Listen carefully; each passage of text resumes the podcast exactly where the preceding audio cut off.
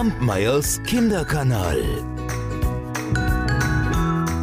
Hallo meine Lieben, da sind wir wieder. Hattet ihr eine schöne Woche? Habt ihr euch vielleicht sogar das Hörbuch heruntergeladen?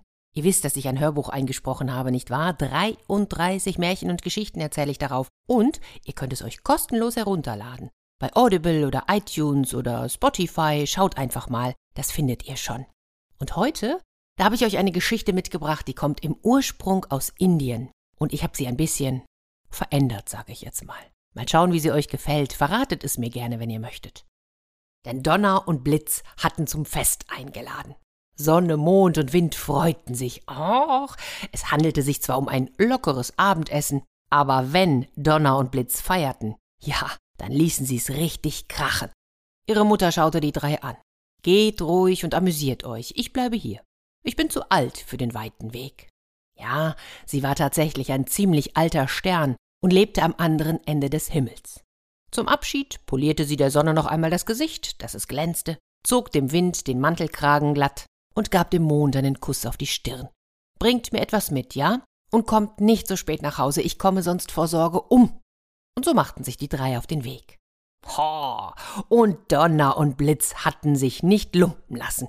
Die Tische bogen sich unter all den Köstlichkeiten, Ambrosia und Sternanisbowle, Brot und Oliven, reife Ananas und Äpfel, Persimonen, Papaya, wilde Trauben, geröstete Insekten, Königskröten und Pastete aus feinstem Fenchel.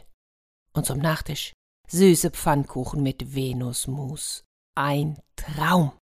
Sonne stapelte von allem reichlich auf einen großen Teller, grillte hier und da noch ein bisschen nach und schlang dann alles in sich hinein, als gäb's kein Morgen mehr.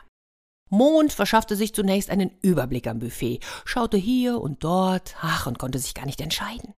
Wind hingegen fegte einmal dran entlang, riss an sich, was er kriegen konnte, und stopfte sich alles gierig in den Rachen. Wäre er nicht von einem Sturmtief aufgehalten worden, hätten die anderen Gäste wohl nicht mehr viel zur Auswahl gehabt. Als Mond endlich seinen Teller gefüllt hatte, lagen Sonne und Wind bereits satt und zufrieden auf einem Wolkenbett. Keine Sorge, riefen sie, wir sind noch lange nicht fertig, wir gehen gleich noch einmal. Und als Donner und Blitz irgendwann mit dem Verdauungsschnäpschen herumgingen, da ließen Sonne und Wind sich nicht zweimal bitten. Sie tranken auch noch einen zweiten und einen dritten, und als Sternschnuppe und Miniplanet vorschlugen, eine Partie Karten zu spielen, waren sie sofort Feuer und Flamme. Mond hingegen stellte in der Zwischenzeit ein paar Leckerbissen für die Mutter zusammen, wickelte sie sorgfältig ein und ging dann zu seinen Geschwistern. Kommt, wir müssen los, es ist schon spät, Mama wartet auf uns. Oh, Spielverderber, jetzt nicht, nur noch diese Runde. Ach, Sonne hatte gerade ein außergewöhnlich gutes Blatt. Und aus der einen wurden zwei Runden und dann drei. Und um eine lange Geschichte kurz zu machen, sie kamen viel zu spät zu Hause an. Ihre Mutter stand schon in der Tür. Habe ich euch nicht gesagt, ihr sollt nicht zu spät kommen? Kein Auge habe ich zugemacht. Habt ihr mir wenigstens was Schönes mitgebracht? Da schaute Sonne ganz zerknirscht. Oh Mutter, das habe ich vergessen. Weißt du, wir haben Karten gespielt und ich hatte eine totale Glückssträhne. Hätte Mond nicht so gequengelt, hätte ich bestimmt den Pott gewonnen. Aber so? Ganz ehrlich, am Ende habe ich nicht mehr dran gedacht.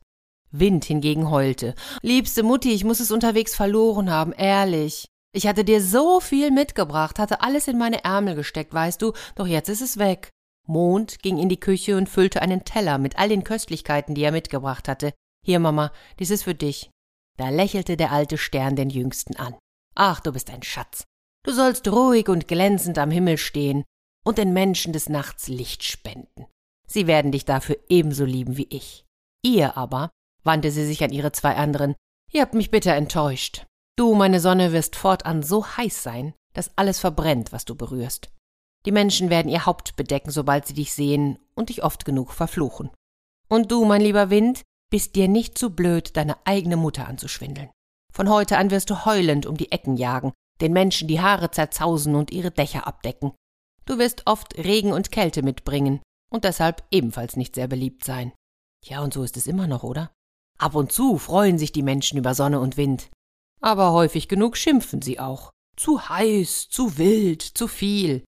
Der Mond hingegen wird von fast allen geliebt. Ihm werden Lieder gesungen und Gedichte gewidmet. Eins habe ich gefunden, das ist von Theodor Storm. Wie liegt im Mondenlichte, begraben nun die Welt. Wie selig ist der Friede, der sie umfangen hält. Die Winde müssen schweigen, so sanft ist dieser Schein. Sie säuseln nur und weben und schlafen endlich ein. Und was in Tagesgeluten zur Blüte nicht erwacht, es öffnet seine Kelche und duftet in die Nacht. Wie bin ich solchen Friedens seit lange nicht gewohnt, sei du in meinem Leben der liebevolle Mond. Bis nächste Woche. Kampmeyers Kinderkanal.